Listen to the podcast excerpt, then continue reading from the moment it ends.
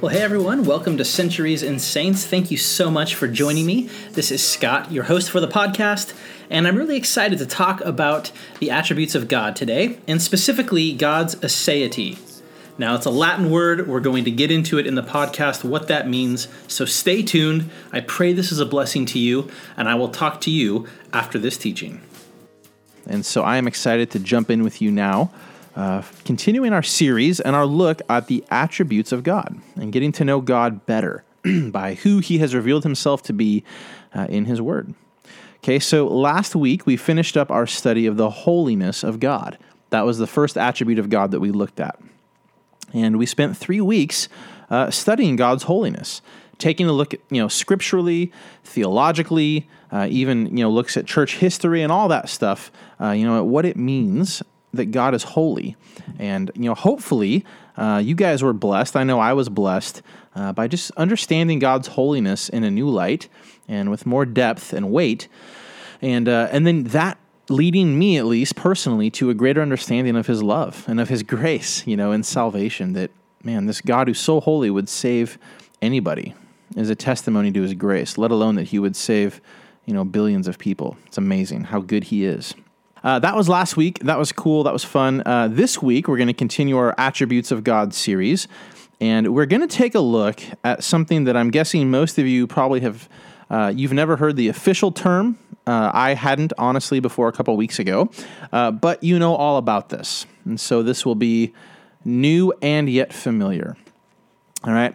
And so the attribute of God that we're going to be looking at, um, it comes from a Latin word, and it's called the aseity of God. Now, don't worry, uh, that's I think the only Latin word I'm using today, and I only use them when I have to, because I I don't speak Latin, of course, uh, but that's just what this is called. So.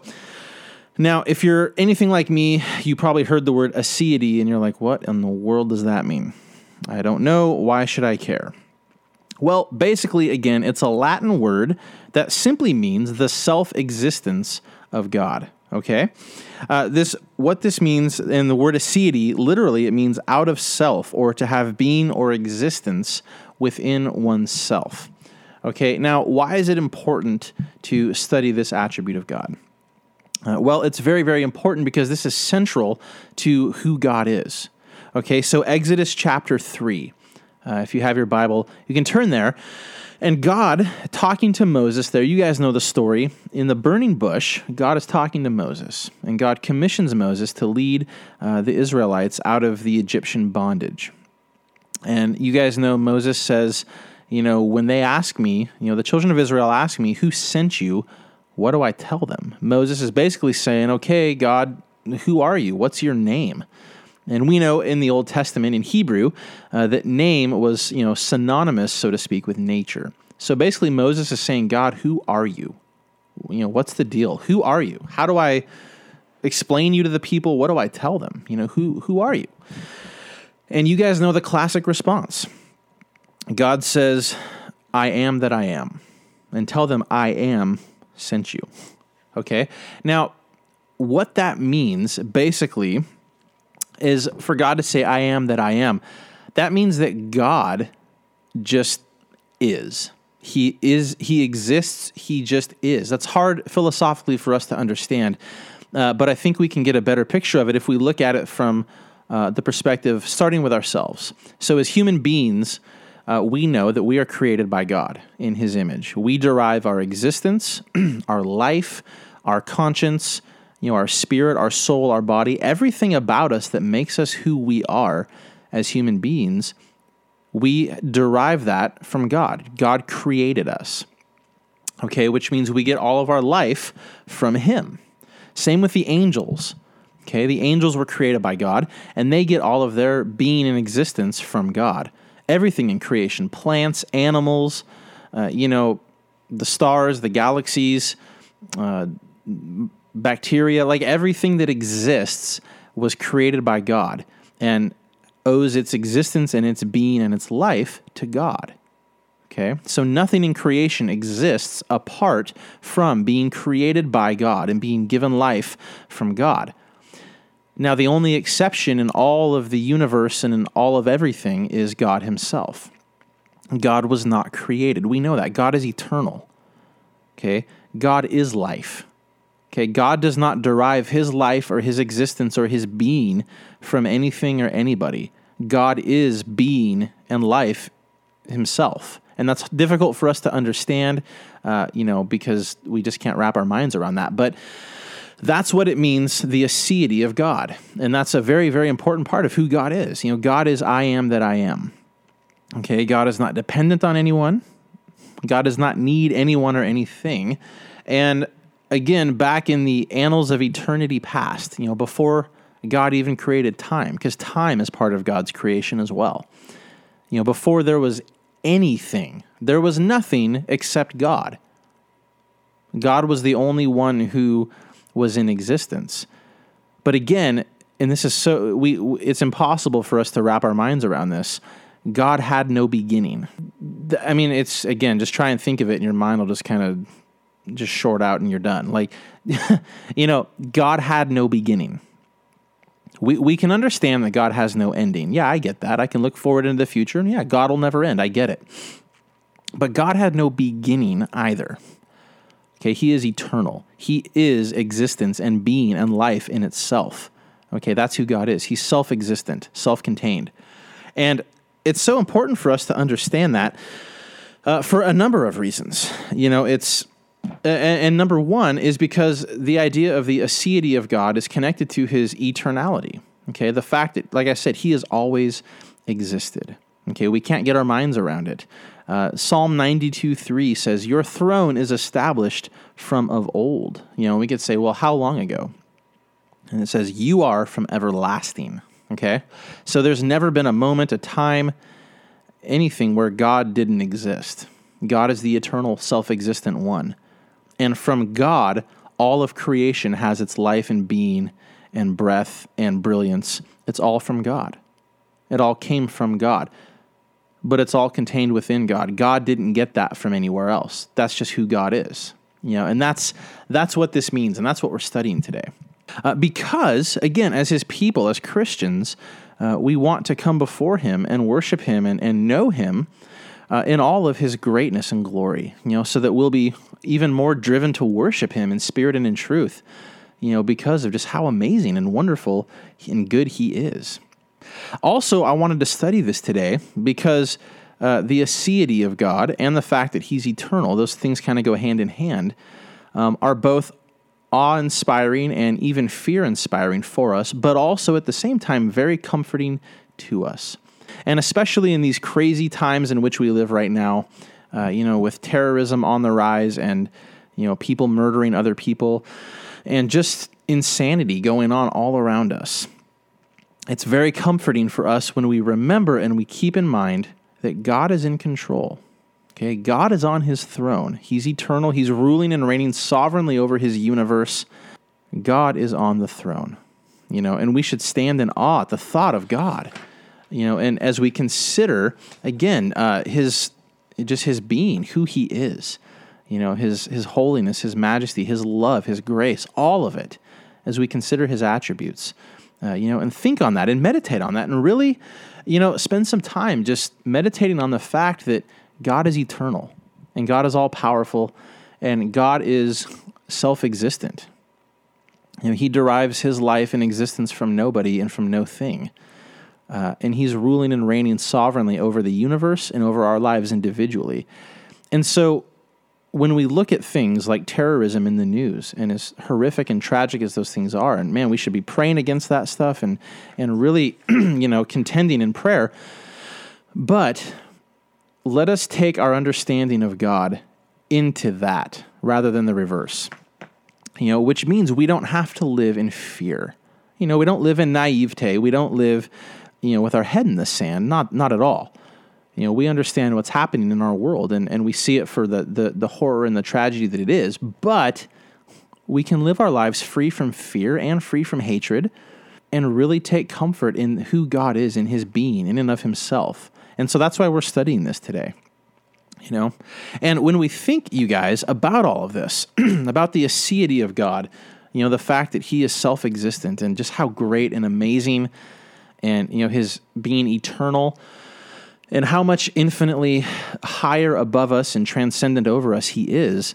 You know, no wonder the psalmist said in Psalm 8 4, What is man that you take thought of him, and the Son of Man that you care for him? We are so tiny and small compared to God, and yet he has set his love and his affection on us as his people uh, with all the force of his will and his eternal purpose.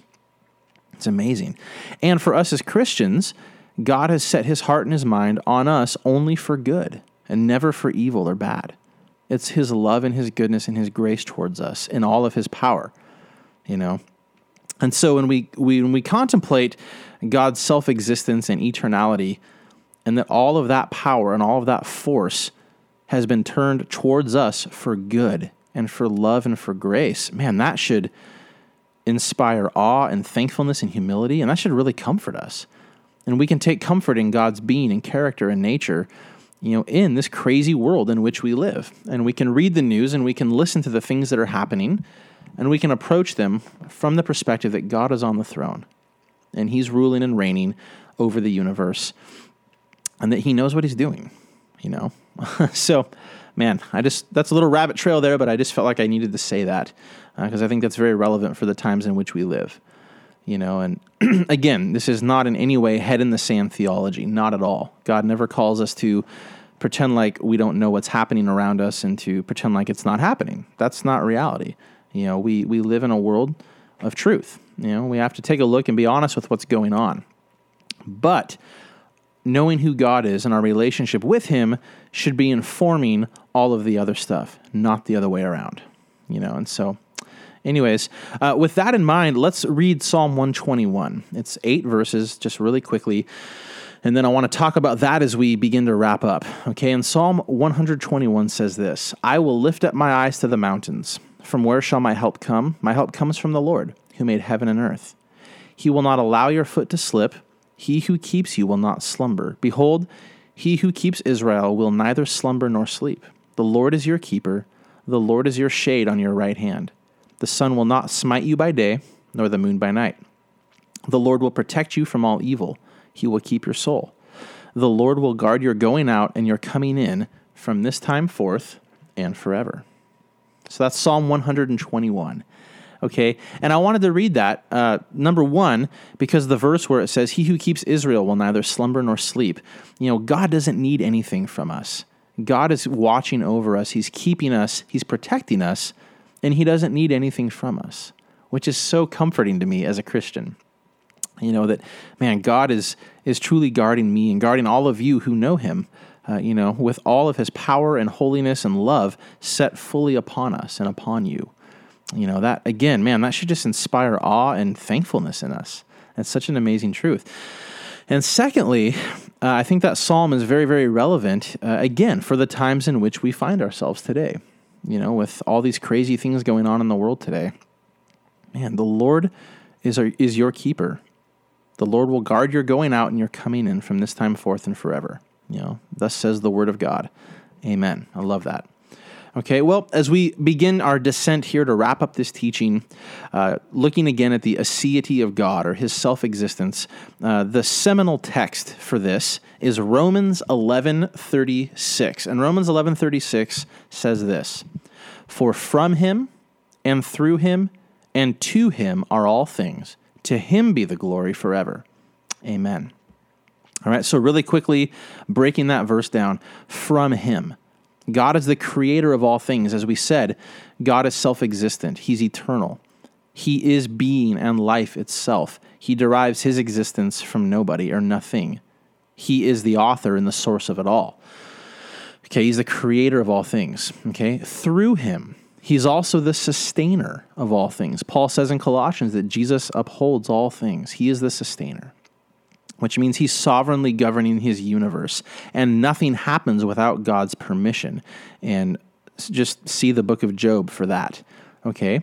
Now, sometimes tragic things happen, things that are very, very difficult and painful that we don't understand happen. Okay? Look at Job. All of Job's kids, all 10 of his children died in one day. Um, you know, I dare say that I mean, at least I know for myself, and I would imagine most of us listening have never been through something that quite that bad. You know, having 10 kids and all 10 of them die on the same day. Uh, that's just insane, you know. But we know that God allowed it for his own purposes. And so, again, God is ruling and reigning over the universe. You know, he is he is on the throne. The devil cannot kick God off of his throne. And that's a comforting thought. And it gets me also to a quote that Martin Luther, the reformer whom we've been studying on our church history teachings, uh, Martin Luther said that even the devil is God's devil. And so what that means, you know, the devil can't do anything on his own, you know, unless God gives him approval and permission. You know, the devil is compared to God, the devil's no more powerful than we are, or than a, a slug or a, a bird. you know, God is infinite over all of creation, and God is the one controlling. And so we can take comfort in that. And then to Him are all things. God is the goal and the point. God is the reason for all of creation. And it's a great truth because that means that we don't exist for ourselves, but for the glory of God and for the purposes of God. And that's a wonderful, wonderful thing to remember. And honestly, it takes the pressure off of us because the universe doesn't revolve around us. You know, the universe revolves, so to speak, with that imagery around God, and we exist for Him. You know, in Revelation 4 talks about that. You know, that, you know, Lord, you created all things, and for your pleasure they exist and were created, you know, for His pleasure and His glory. So Romans 11 36, I love that. Love, love that verse. Okay.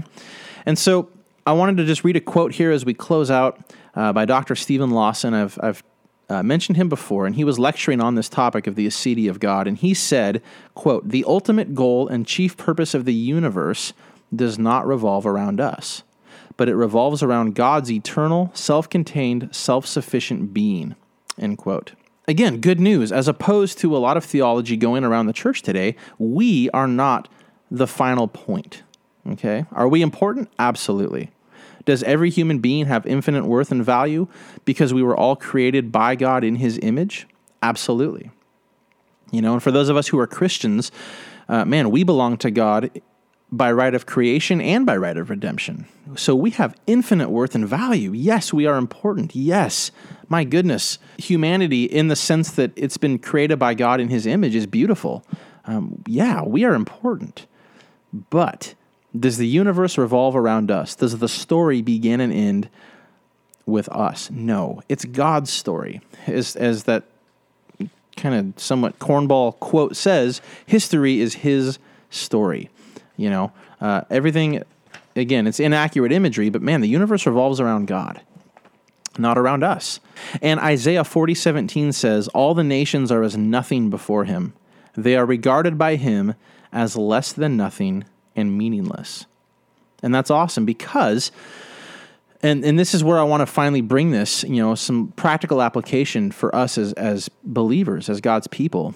If the nations of the world are as nothing before God because he's so much greater and higher above them, then how easy is it for him to move and work in, in our lives, you know? He's set all of his affections and goodwill and favor on us and towards us by his grace man, how easy is it for him to move and work uh, in our lives? And truly, nothing's impossible for him. You know, if if all the nations of the earth are accounted as less than nothing, well, then how much more is my individual life, as far as the difficulties and trials go, easy for God to manage and take care of? And that's a great, great thought. And that's why we're studying the attributes of God, you know, so that we theologically and biblically can really, really, truly get to know uh, this God that we love and serve and know who he is and give him the glory and the worship uh, that he is due you know and then as we study his attributes again even as we study the ones that are uh, you know sort of fearful and, and uncomfortable like his holiness and his aseity and all of these things we actually see how wonderful uh, these attributes are because man god has set all of his love upon us and all of that force and power and you know eternal being in the universe is on our side and has set his love upon us. And man, that should cause us to rejoice as we come to him in, in you know reverence and awe, also boldly before the throne of grace. So I just love it. That's awesome. Praise be to God. Hallelujah. So God bless you guys.